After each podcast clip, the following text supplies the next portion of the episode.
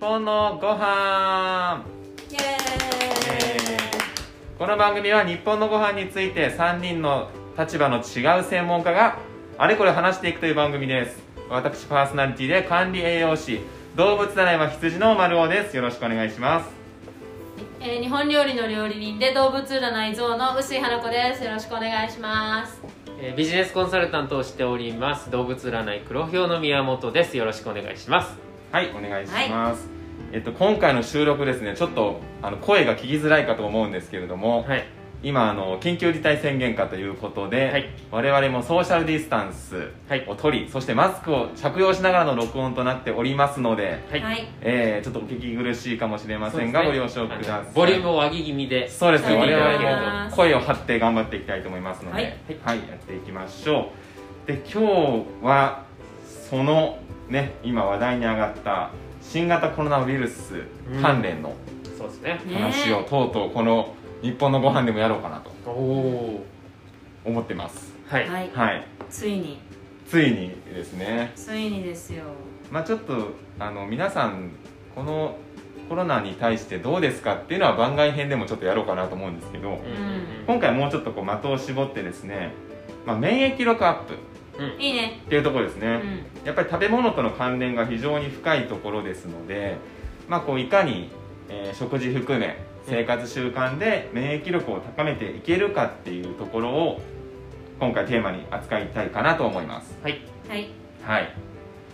さあ免疫力免疫力ですね、うんうんまあ、もちろんねマスクしたりこう3密回避したりとか手洗いも大事ですけどもはいでも入ってきた来てしまったうんウイルスに対しては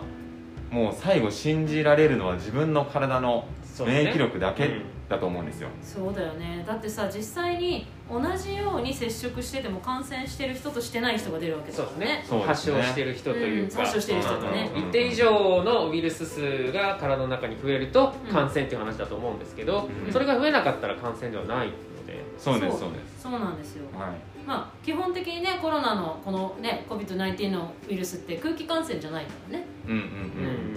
いや飛沫感飛沫染いわゆる飛沫そう感です染って言われるものだから、まあ、例えばその接触してる人が後ろをあの感染してる人が後ろを通り過ぎても別にうつるわけじゃないのでそうですね、うん、えっ、となんだっけな電車の中で、えー同じ車両内で、うえっ、と70%以上ぐらいの乗車率で、うんえー6分間だか7分間か一緒にいるとうん誰も喋ってなくてもう感染率ってのは高くなるみたいな話は聞いたことがありますねう。んんまあ、それにしても多分あの皆さんがマスクをしていたりとかう、んえー喋れなかったりとかうんあとはまあ各自が手洗いうがいをするってなると、うん圧倒的にその発症率というか感染率は下が下がるとは思うんですよ、うんそうですねまああのそうこねの新型コロナウイルスに関してはまだ分かってないことも多いんでねうんまああれこれそうこですうね断定的に言うのが難しいうんところもあるんですけど変異株みたいなのもいっぱい出てきてますそうだ出ねてきてますしね変化もしてるのでまあほらしかもさ自粛してくださいって言って家の中にずっといる生活って、うん本来免疫力を上げるっていう意味ではあんまり良くないじゃあないのですかそうその通りですねうん逆ですね逆じゃないですか、はい私そこ結構心配していいてやー全く同じことに思いますそうなんか感染をしない対策はもちろん必要なんだけれどうもうその感染しようがしまいが自分の免疫力をちゃんと維持していくっていうことにもうちょっとみんなフォーカスしてほしいし、うんそこについては全然語られてないところが怖いなってそう正そうなんです直思うよんだよねね。まあ、日本っていう国若干そこ弱いんですよねんねうんうんうんはいその予防っていうところがうん本当にそうなんだよ私絶対これ逆に病気になるよってこのいや自粛がもう本当にそう思いますあのこれによって増える病気が多分あると思いますねこれからそうだよはいね、うん、本当にそう思っているし結局わかんないけど外に出てね太陽の光を浴びたり、うん運動することによって私たちが享受してたはい自然のその免疫力的なものは今みんなめっちゃ薄いっていうことに気づくべきそうですうね、んでその影響がこうやっぱ遅れて出てくるものなのでうんそれがすごく心配かなっていうその今太陽の光ってありましたけどうんそれでいくとその免疫力との関連でうんあのビタミン D っていう栄養素があるんですねうん D D, D ですね ABCD の D ですね、うんで D この D で、でです。でねはい、ディズニーランドので D です。ですはいそうよ はい、えービタミン D ですねはいでこれが、まあ、免疫力と関連しているっていうううんんうんうんあのことが分かってきたんですよねで実際にあの新型コロナウイルスとの関連でもこのビタミン D の血中濃度が高い人、まあ、つまり要はたくさんビタミン D ある人の方が発症したりとか死亡するのが少ないとで逆にうんビタミン D の血中濃度が低い人要はビタミン D 不足の人は感染リスクが上がるっていうあの研究なんかも出てるんですねうんなるほどだからその免疫力自体にも関わるしピンポイントに今回のその新型コロナウイルスとの関連も言われているっていううん栄養素の一つですビタミン D へでーこれが太陽と関係していてあの実はですねビタミン D って人間が作れるんですようんうんビタミンなのに浴びてねはいそうです紫外線を浴びることによって、まあ、皮膚でですね合成されるとうんうんあのコレステロールから合成されるんですけどもでこれが非常に重要でそのビタミン D って食べ物にも含まれてるんですけど食べ物だけではまず補うのが難しいってうんうんうん言われてる栄養素なんです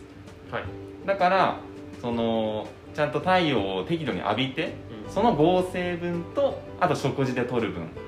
でようやく足りるかなっていう栄養素なんですうんなるほどだから今みんなが外に出なくなってはいまあ控えてですねその紫外線を浴びなくなるでただでさえ特に女性の方とかって日焼け止おめとかを塗るじゃないですかはいだから特に今女性の方が心配かなと思うんですけど、去年とかその外出自粛ではいうん浴びてない人多いいと思うんですね、うんうんで特にあの今の時期って紫外線が弱いんですよ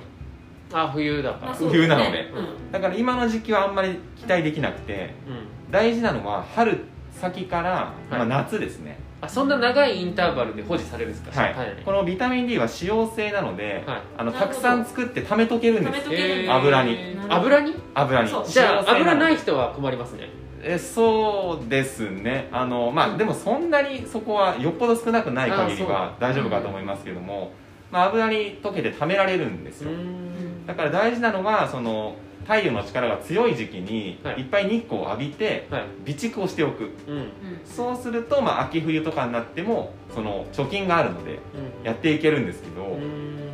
ただその貯金がない人はもう今の時期めちゃくちゃ低いですあーまあそれもあって冬は風邪をひく人が増えるのかもしれないってことそうですねそれも一つ挙げられてるのうとあとあのビタミン D ってこうメンタルとの関連もすごい言わあれててそれはめちゃくちゃ言われてますはいそうだねあの要は冬の時期になるとちょっとうつ傾向になる人ってはいうんうんうん増えるんですよねでそれもこのビタミン D が減っているからじゃないか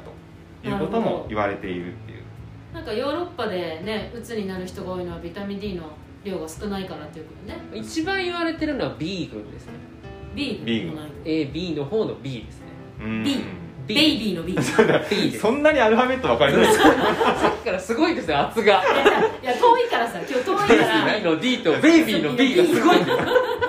ちょっと遠いビなタっミてン B ですね分かりやすくベイビーの B ですそうね聞いてくださる方がま分かりやあすあくのー今回不安っていうのもちょっとやるのでそあーの中でも話すんですけそうどだねうんあのセロトニンとかあのトリプトファンとかああいうところの関連はやっぱ B の方が大きくてそうですねへまあ、でももしかすると B だけ取ってもダメでその D との関連性とかあるのかもしれないそれはここまで僕はちょっと栄養あ士でもはなういそれでわはかそのらないです通りですねーうんやっぱ栄養素っていろんなビタミンとかミネラルってあるんですけど、うんまるで鎖のようにうんそうですね全部関連してるのでこれだけ取ればいいってものはなかなかない、うんそう私ですねすごい思うのはなんかこのコロナがさ流行って免疫力を上げる食べ物を春菊いっぱい食べましょうって春菊だけ食べて て免疫力が上がったら誰も病気しないよ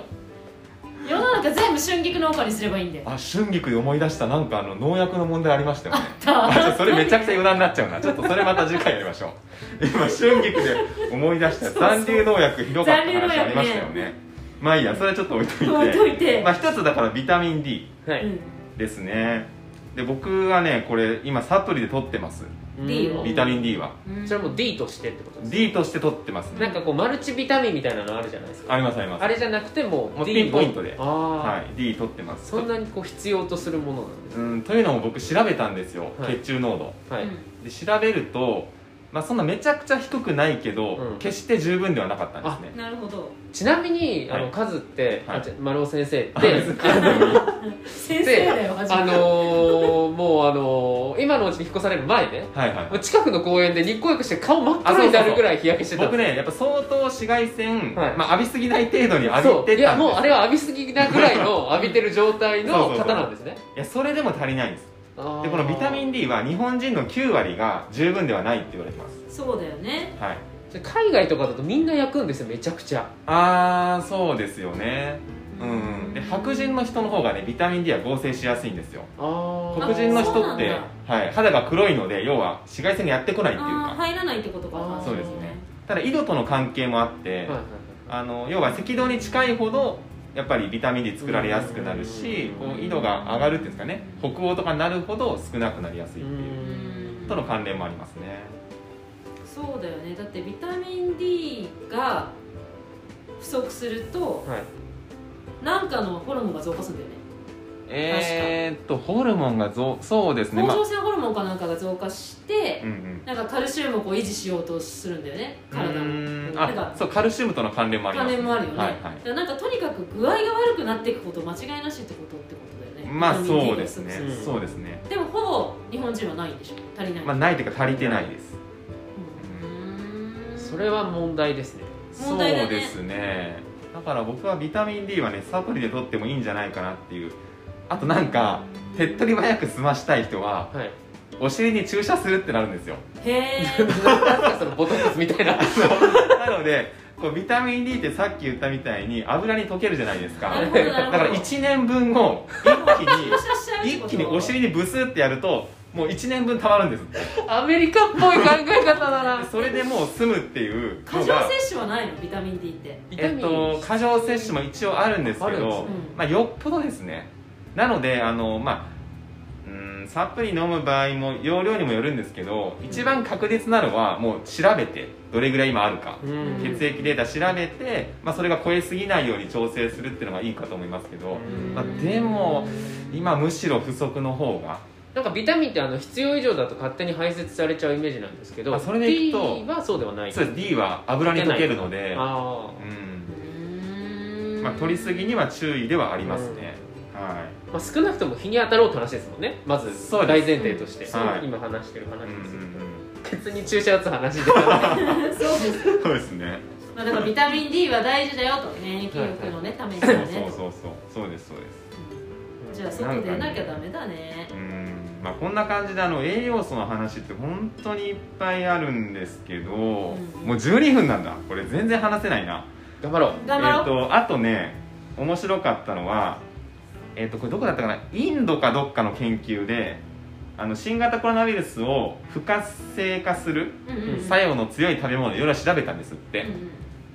で1位なんだと思いますカレあカレーはね2位ですねーすごいそうあのタターメリックスパイスフルクリンかなターメリックねが 2, 2位だったらしいでなんだろうす1位ね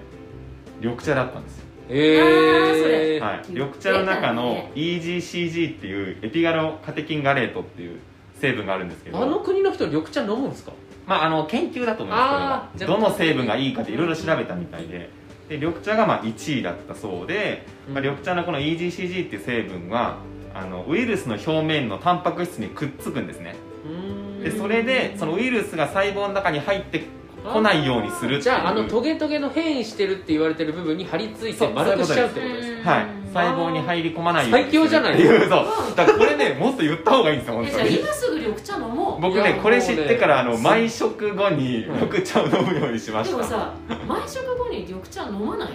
逆に今日僕はずっと飲み続けますけ前言ど、ってましたよねそうそう僕だからおは茶ってさ毎日毎食後に飲むものでしょいや僕飲んでなかったんですよ毎食後どころじゃないですよガブガブ飲んででるって言ってましたもんまねあ一日何リットル飲んでるか分かんないです僕は私緑茶はほら子供の時からさご飯食べ終わったらはいはいあちょっあとい出ていくるもん習慣ですねうん最低それは出てきます今度お茶やろうあお茶いいお茶やろうあそれはいいお茶やろうよお茶お茶さしかもさ緑茶ってさ、はいまああのひそのね産地にもよるんだけど新芽の時期あるでしょ5月とか出てきた時とかに普通におひたしで食べても美味しいんだよああうん昔おばあちゃんやってたうん、なんかそういうなんていうの食として取ることとかそれこそ豚肉と一緒に煮たりとかもするうし、んいろんな取り方もあるから多分緑茶の成分自体はさ別に、ね、熱に溶けてしまわないってことでしょてかむしろ熱の方がこう溶けやすくなるの溶でけやすくなるおし茶はいい吸収しやすくなはるっいてことでしょ、はいそしたらそういう食べ方だってあるよね食べちゃってもいいですねもちろんあのなんかするやつとかありますよもうちっちゃい石臼みたいのがついててあーあーるあるあるお茶をこうすって粉にしてもう全部飲んじゃうみたあいなむしろねそっちの方がいいんですよね本当はそれも持ってます、うんうんめちゃくちゃ緑茶好きじゃないですかえじゃあ抹茶はいいってこと抹茶もいいと思いま抹す茶もいいと思うえーは緑茶はもう私結構飲ねんでぜるなひ飲んでほしいですうねーんあとなんかね玉ねぎとかきのことか、えー大豆とかもあったかなうんうんううんんだからカレーなんかもいいんですよね、うんこう大豆カレーとかにしてきのこ玉ねぎ入れてとか、いいねうん、で緑緑茶あので緑茶飲締むめに緑茶ですっき締りめに緑茶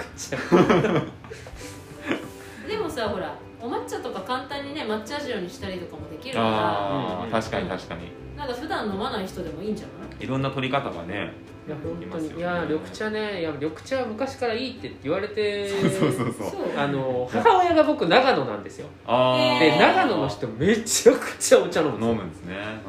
半端なくもうずっとうんうんだからその影響ですからね僕はもうずっと家に帰ったらまずお茶入れるっていうわかるあなるほどねーそう緑茶飲もううみんんななんか緑茶飲みま緑茶しょう飲んでうんちょっとあの太陽の光浴びてそうそうそうそうそううんダメそうだったらサプリで代々木公園で茶会をすればいいんだめちゃくちゃいいですねそめれちゃくちゃいい密になっちゃうからまあ密すにごい距離持ってちゃ配信すごい持ってるあ広いですからうん広いからねここで一句とか言ってねちょっと ああなるほどねこれもいいかもしれないですねでもさまあねあのまあ今日ビタミン D とかの話しましたけど、はいまあ、栄養素他にもいろいろあるんですよ、うんちょっと詳しく今日は話せないんですけどね、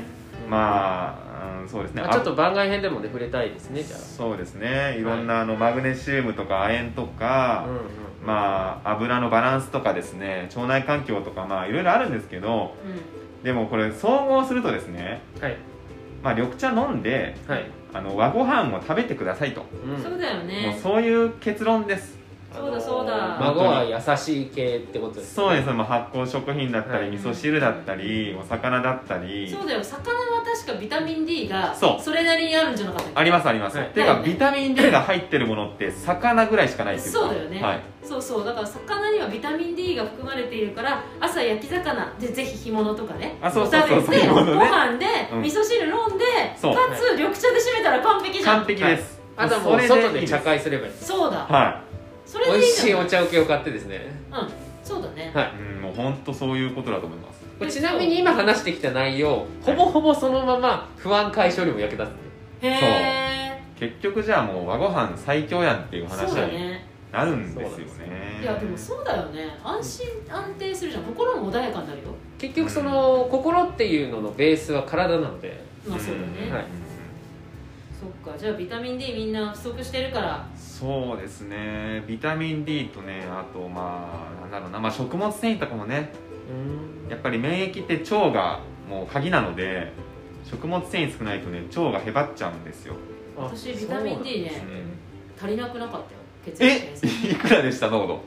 けな正常値っていうあでもね正常値だからいいってもんでもないんですよあそうなんだ、はいあれそうなんだ本当は40以上欲しいんですあれなんかパーセントなんだっけなんかパーセントで出るのってビタミン D いや違いますねビタミン D はただなんか活性型と非活性型どっちを測るかによってもちょっと違ってきたりするのなで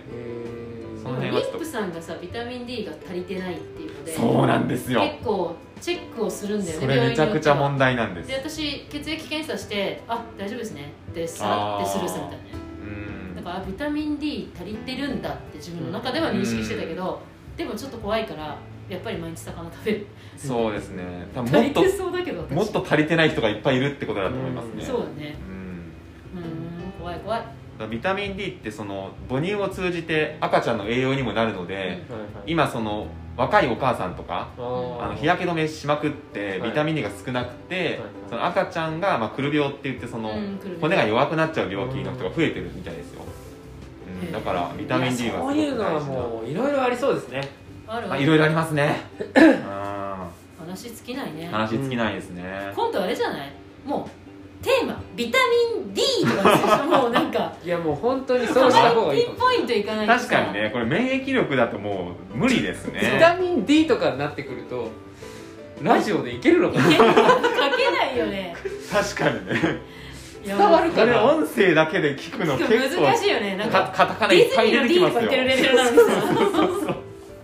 カタカナいっぱい出てくるまあちょっと今後のねチャレンジとして、はいやっていきたいと思いますけどもあそうだそうだ最後にちょっとあのお願いというかですね、うん皆さんにお伝えしたいことがありましてそうですねこの日本のご飯ですねぜひあのもっと多くの方に聞いていただきたいというふうに我々思っておりますはい、はいまあ、今こありれね本当、まあ、無料でというかフリーでやっているわけなんですけども、まあ、本当にぜひねあのお近くの方とかあと SNS されてる方うんはいはぜひあのいいと思った方ねシェアしていただけたらそうですねものすごく嬉しいです、はい我々も絶対にシェアしていただだいて絶対に そうですねいやでもぜねひいいことは言ってます、マロン先生 みんな楽しいくやい本当いにねこと言ってますやっぱなかなか広まらないんですよねこのポッドキャストって、うんうんうんなんかねあのもちろん聞いてくださる方たくさんいらっしゃるんですけど、うんはいなんかもっと広げたいなっていうのぜはひねあの応援の方よろしくお願いいたします、うんよろしくお願いしよまろしすくお願いしますはい、ということで今回以上でございます。ありがとうございまあしりがとうございました